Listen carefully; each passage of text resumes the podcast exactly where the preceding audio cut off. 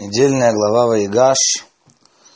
И с начала этой главы Ваигаш Элав Иуда подошел к нему, к нему Иуда, к нему, к Йосефу, рассказывает ему заново всю историю о том, как все начиналось между ними, как они пришли в Египет купить хлеба, как э, Йосеф э, начал подозревать их, как он оставил у себя Шимона, потребовав привести Бениамина, и как сам Иуда поручился за Бениамина. Мидраш описывает это противостояние очень красочно. Там говорится о том, что сначала Иуда подошел э, э, с гневом вытащил меч и так крикнул, так что стражники в страхе разбежались, на что Йосеф в ответ ударил по своему мраморному трону, который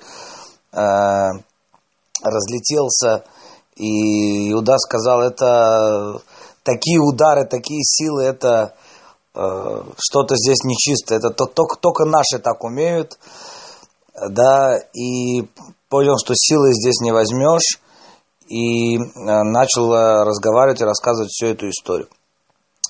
Мидраш также говорит интересную вещь, что Иуда сказал ему, э, что Беннимусиот Шелану в наших законах – да, сказано, что человек, который э, украл, он э, попадает в рабство только если ему нечем платить. А если есть чем платить, он в рабство не попадает.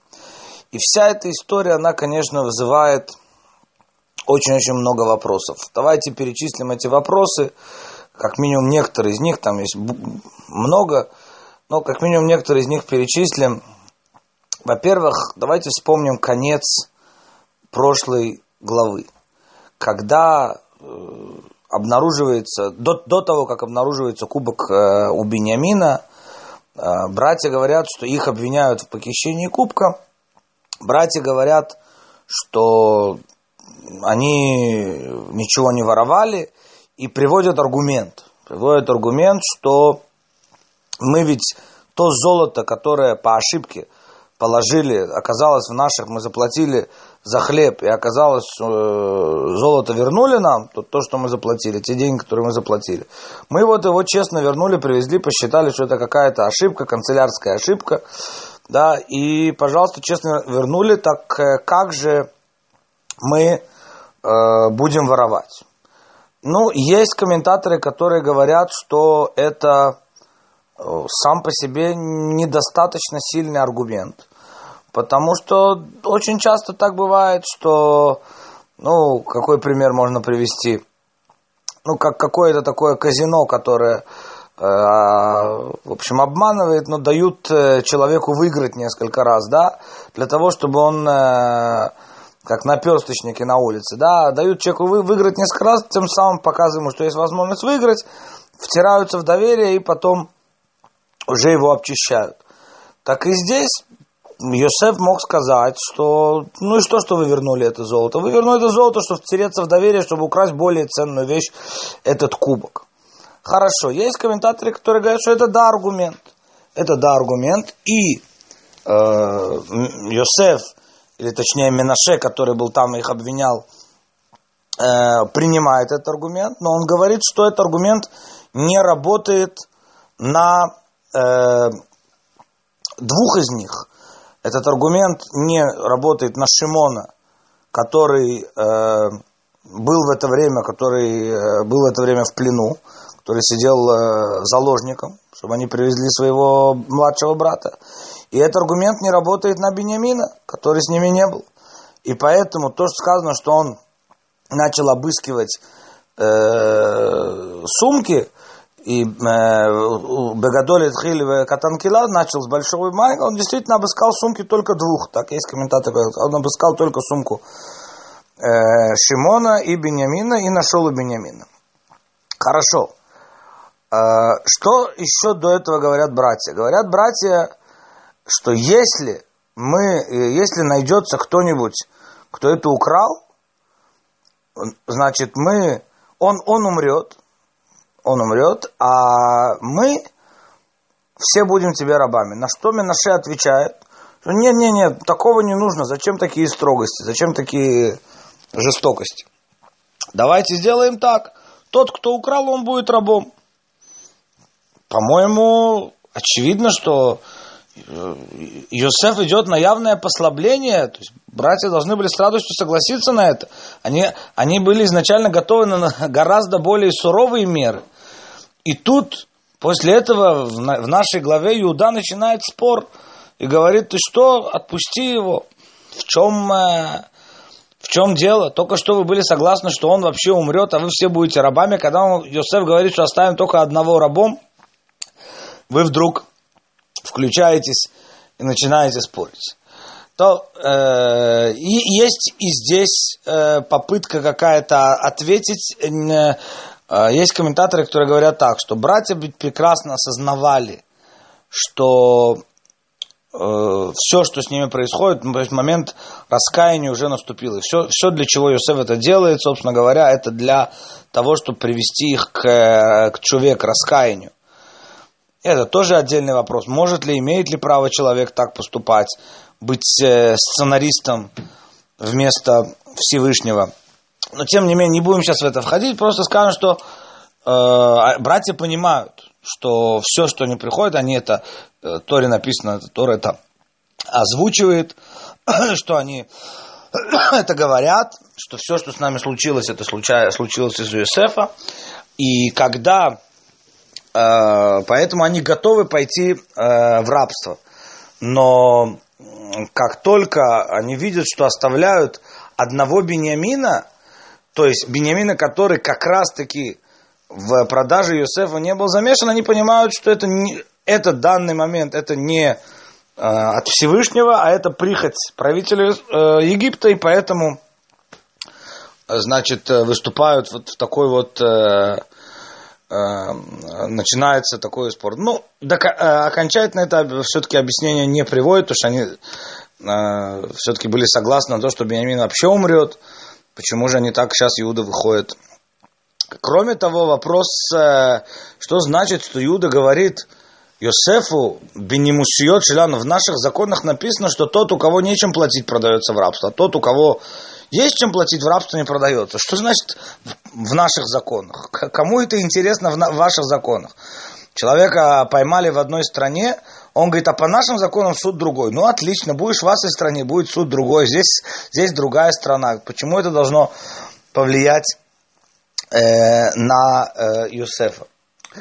Э, короче говоря, вот эти вот все вопросы, мы попробуем сказать несколько объяснений – и начнем с того, что был вопрос, э, э, и это спор, который приводится некоторыми комментаторами, что был спор, собственно говоря, еще между Йосифом и братьями, какой статус есть у братьев, э, есть у братьев, вот, есть у народа Израиля до дарования Торы. Они должны, они могут жить уже как сыновья Израиля, по законам сыновей Израиля, или они должны жить по законам сыновей Ноаха еще до получения Торы. И так объясняются некоторые вещи, которые Юсеф э, доносил о них отцу, что они уж слишком чересчур ведут себя как э, сыновья Израиля. И, и раскаяние, которое приходит к ним, что они признают, что еще они, они, они торопят время, да, что они поторопили время, да, что должно быть еще э, они еще э, сыновья Ноаха и законы сыновей Ноаха. По законам сыновей Ноаха человек, нарушающий один из законов сыновей Ноха, он получает, он э, получает смерть, достоин смерти. И когда их обвиняют в краже, а законы Ноаха э, включают в себя запрет воровать, тогда э, братья говорят, окей, тогда если ты найдешь кого-то, кто украл, то он будет предан смерти. Мы же все готовы пойти в рабство, как сообщники, как соучастники. Ты нас обвиняешь, мы на это они, это даже говорят, что это было лишнее, но они настолько были уверены, что никто из них не взял ничего, что э, сказали такую вещь. Как бы то ни было, что отвечает им Юсеф? Юсеф отвечает им, что нет, мне это не нужно. Только тот, кто украл, он будет рабом. То есть он сказал, что я вас буду судить не по законам сыновей Ноха, а по законам сыновей Израиля. И тогда, раз ты нас судишь по законам сыновей Израиля, подходит к нему Иуда и говорит, что в наших законах написано, что только тот, у кого э, нечего платить, только тот продается в рабство. Тот, у которого есть что платить, он в рабство не продается. Магид из Дубна объясняет это очень интересно. Он говорит, что есть, в чем здесь логика. Вы что, человек, которого нечего, нечем платить, то есть это человек бедный. Почему он украл? Потому что ему нечего было есть. А такой человек, то есть он социально, находится, социально скатился, да, на, на низкой э, ступени социальной стоит, он вынужден был воровать, он попал в этот водоворот событий, и что Тора предлагает? Тора предлагает, что кто-то взял на себя, кто-то его берет себе домой, кто-то берет, если у него жена, он берет его жену, он берет его детей на содержание, да, он обязан э, их содержать, он обязан с ним... То есть это называется реабилитация, такой э, реабилитационный центр. И понятно, что человек, который на это готов, он человек достаточно возвышенный, духовный, и он должен на него повлиять и помочь по, по истечении его отработки, он должен дать ему подарок э, какой-то, то есть дать ему возможность потом начать свое дело, как-то э, заново построить свою жизнь, подняться. Это все идет речь о том человеке, которому нечем платить. Если у человека есть чем заплатить. То есть у него были деньги. Почему же он украл? Почему он украл? Потому что это было просто, это клептомания. Ему просто это нравится. У него испорченный медот, испорченные качества. Такого человека не исправишь. Здесь реабилитационный центр не поможет. Приходит Иуда к Юсефу и говорит ему, послушай, ты, тебе, ты, во-первых, ты, если ты судишь нас по законам Израиля, я тебе объясню эти законы. Только тот человек, тебе нужен дома вор потенциальный, он вор. И это его природа. Его природа это природа вор. Более того, говорят комментаторы, сейчас сделаем э, не, некоторые отступления, и э, меня спросили на этой неделе, знал ли э, Беньямин о продаже Иосифа, ведь э, он всех своих сыновей назвал э, в честь э, Юсефа, да, 10 сыновей у него было, один, один то, что брата пленили, брат, э, брат похищен, то есть получается, что Бениамин знал тоже. И действительно, комментаторы, я посмотрел, комментаторы говорят, э, не просто Бениамин знал, Бениамин знал, ему открылось Беруаха Кодыш, но здесь очень э, такая разветвление от этого идет, что мало того, что Бениамин знал об этом и молчал – об этом зна, ну, мы знаем, что знал об этом Ицхак. И Ицхак молчал о продаже Иосифа, потому что Всевышний не раскрывал. И об этом, получается, знал Беньямин, тоже ему это открылось, и он тоже молчал. И еще в Египте в первый раз, Мидраш тоже это достаточно красочно описывает, когда Иосиф спросил Беньямина, э, когда, до того, как еще открылся, он спросил его, знает ли он астрологию. Бенемин сказал, да, он сказал, что посмотри на, поищи, зачем же вы ищете Йосефа а, просто так. Посмотри по астрологической карте, сделай астрологический прогноз, где находится Йосеф. И Бенямин делает вот этот вот астрологический расклад какой-то, и говорит ему, что по всей видимости Юсеф находится где-то рядом с ним. И Юсеф еще в Египте, до того, как признается братьям, он открывается Бениамину. И он говорит ему и рассказывает всю эту историю, которую он хочет сделать. И он соглашается, чтобы кубок был подложен к нему. И, то, и он молчит.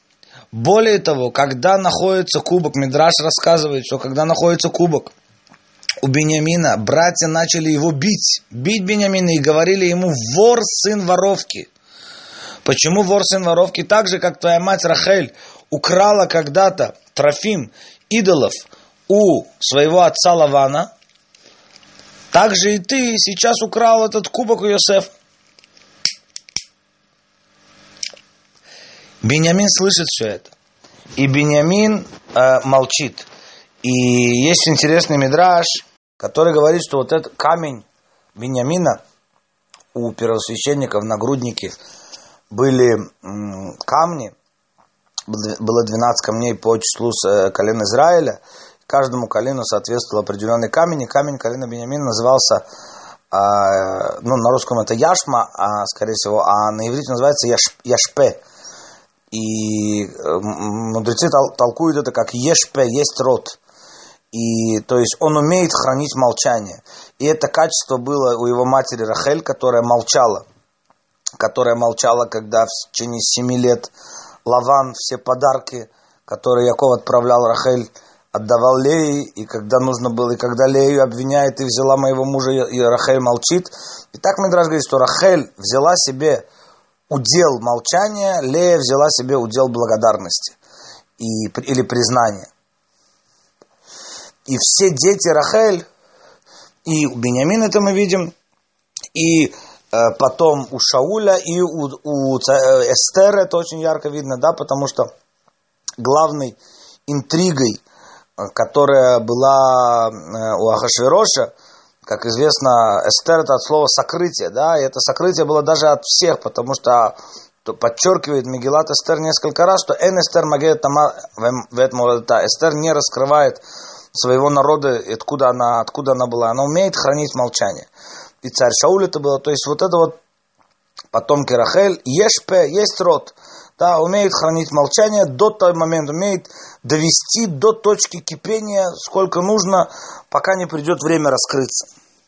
То, а это э, то, что э, то, что касается, то, что касается Бениамина. И э,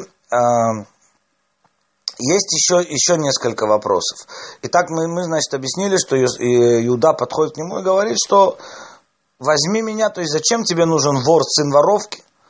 То есть это его качество характера. Это его качество характера, это абсолютно, он, он такой по природе. Если есть чем платить, то нет смысла брать такого человека. Почему он украл? Он украл, потому что он хочет воровать, потому что у него нечего кушать.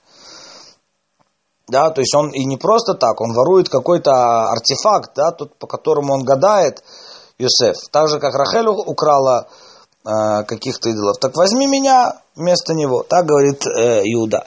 Тут возникает еще один вопрос. Иуда поручился. Во-первых, есть такое понятие поручительства по ошибке.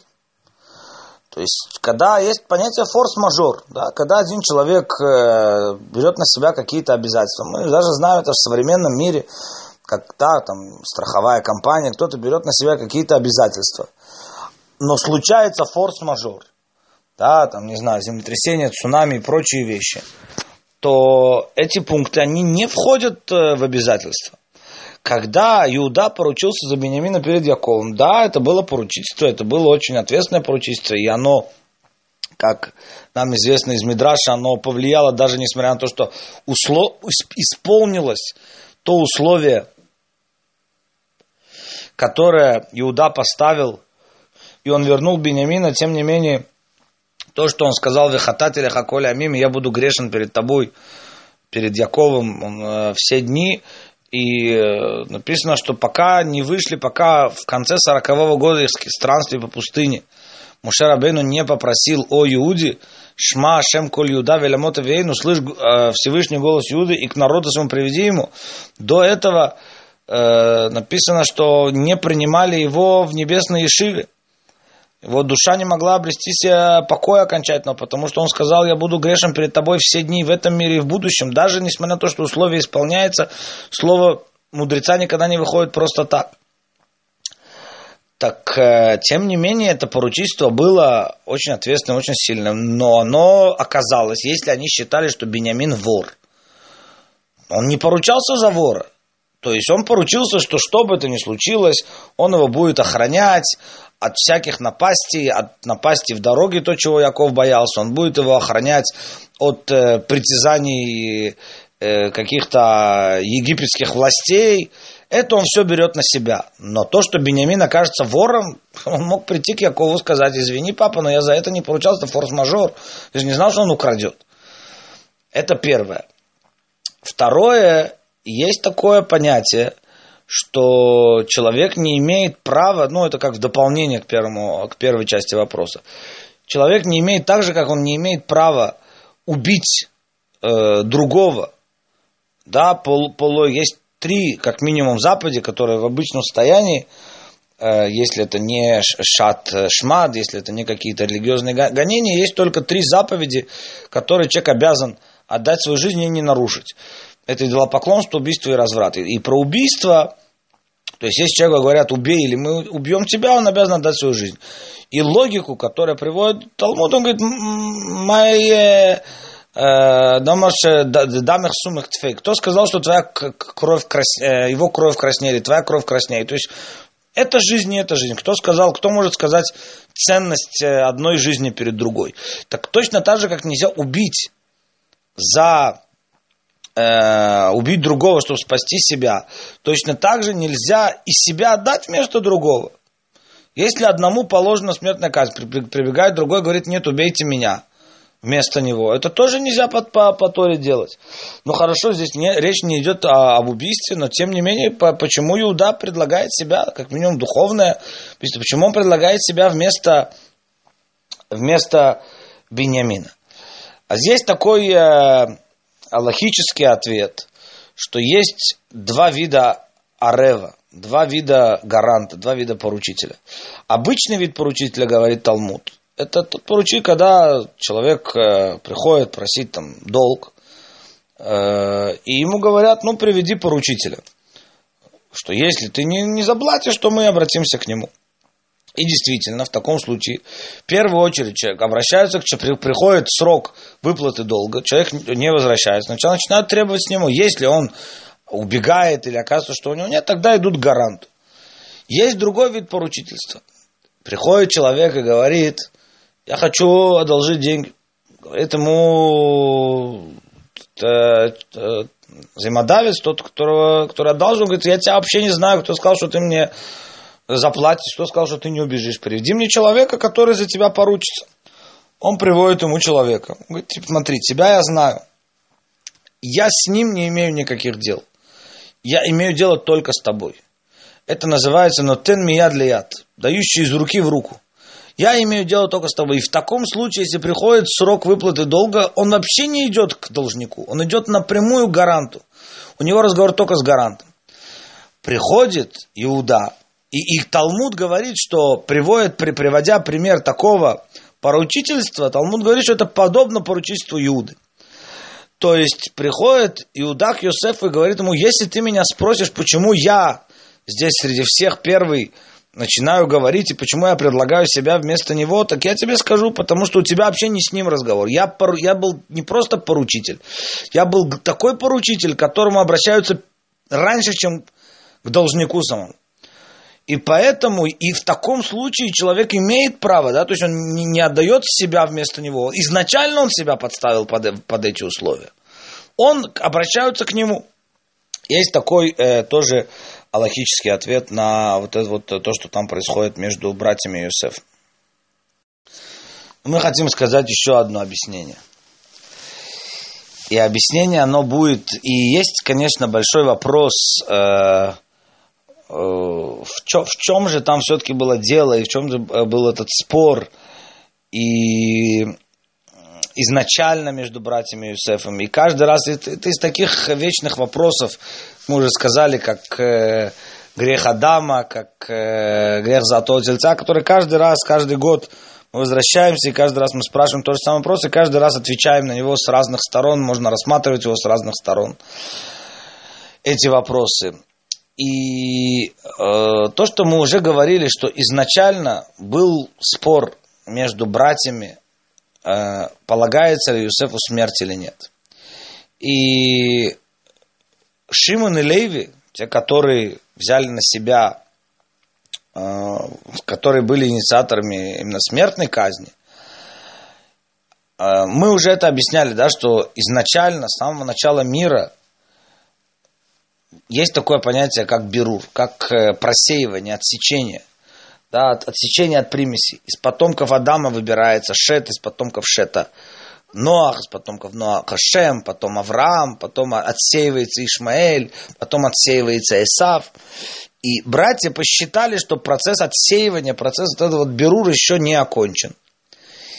И хотя, хотя они, э, Юсефу, может быть, сейчас смертная казнь и не полагалась, в конце концов, за дурной язык, за какие-то, за, за желание возвыситься, как они считали, или там, за, дурной, за дурной язык э, не полагается смертная казнь, но э, они сказали, что это не просто так качество.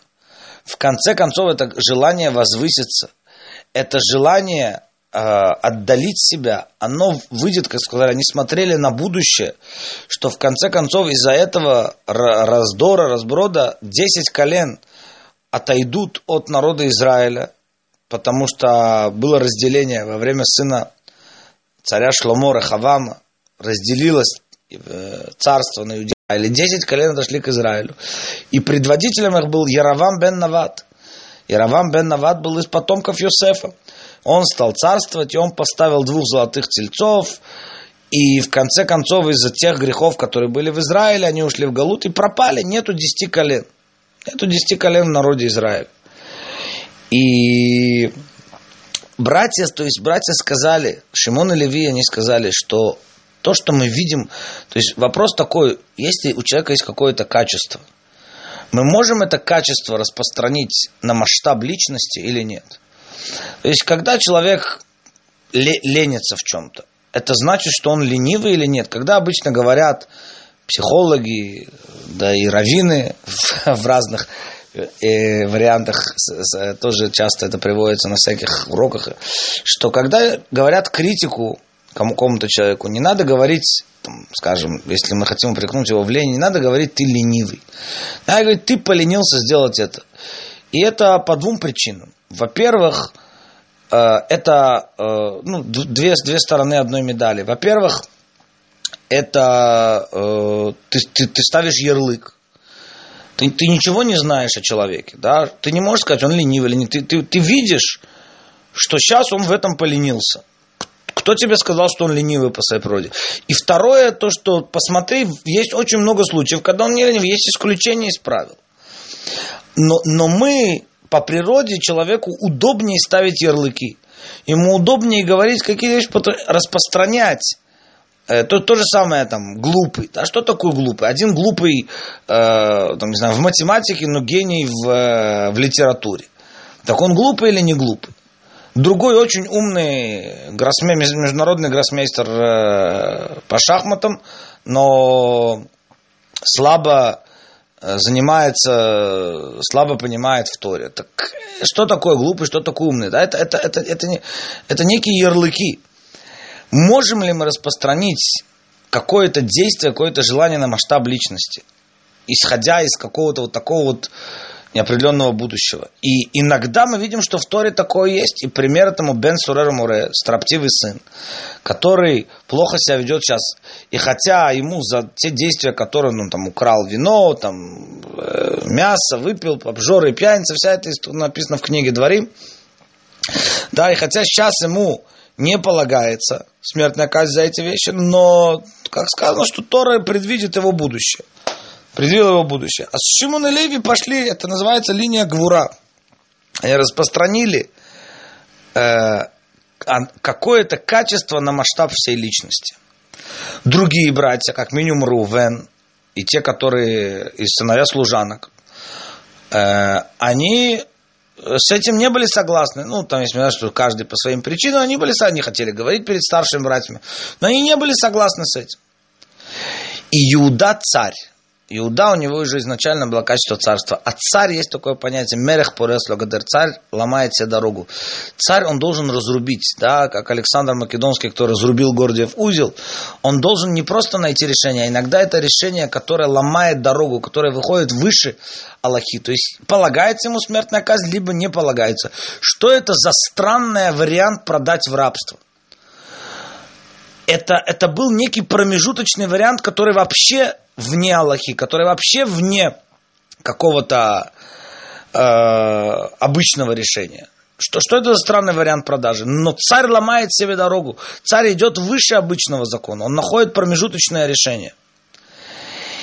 И теперь, по истечении тех 12 лет, которые прошли, всего-то вот 13 лет, которые прошли, больше еще, там какие-то года, сытные года, больше, и года голода, да, больше 13 лет. Они же э, потом еще будут 13 э, лет он только вышел через 13 лет из тюрьмы, потом еще были года э, сытные года, потом начались года голода, когда братья приходят, спускаются в Египет. А, теперь по истечении этого времени Иуда чувствует, что он должен искупить этот грех продажи.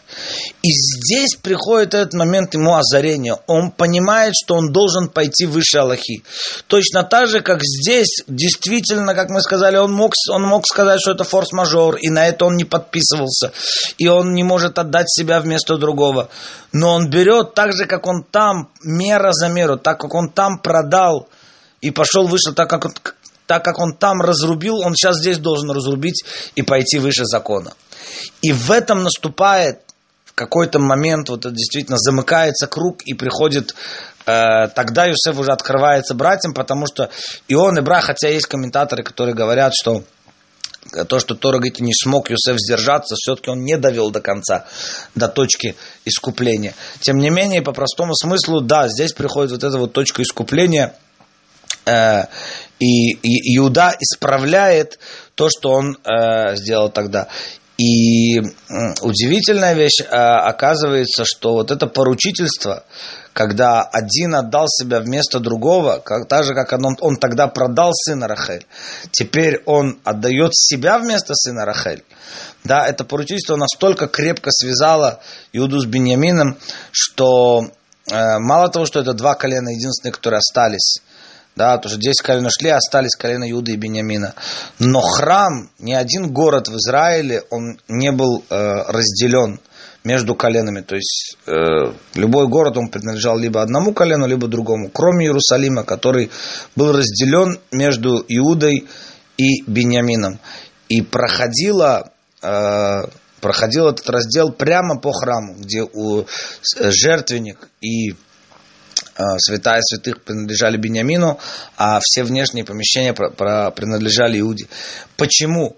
Потому что храм – это момент искупления. Это момент искупления, как в Йом-Кипур. Два основных греха народа Израиля – это грех золотого тельца и грех продажи Юсефа между человеком, человеком, человеком и Богом. Где может быть настоящее искупление?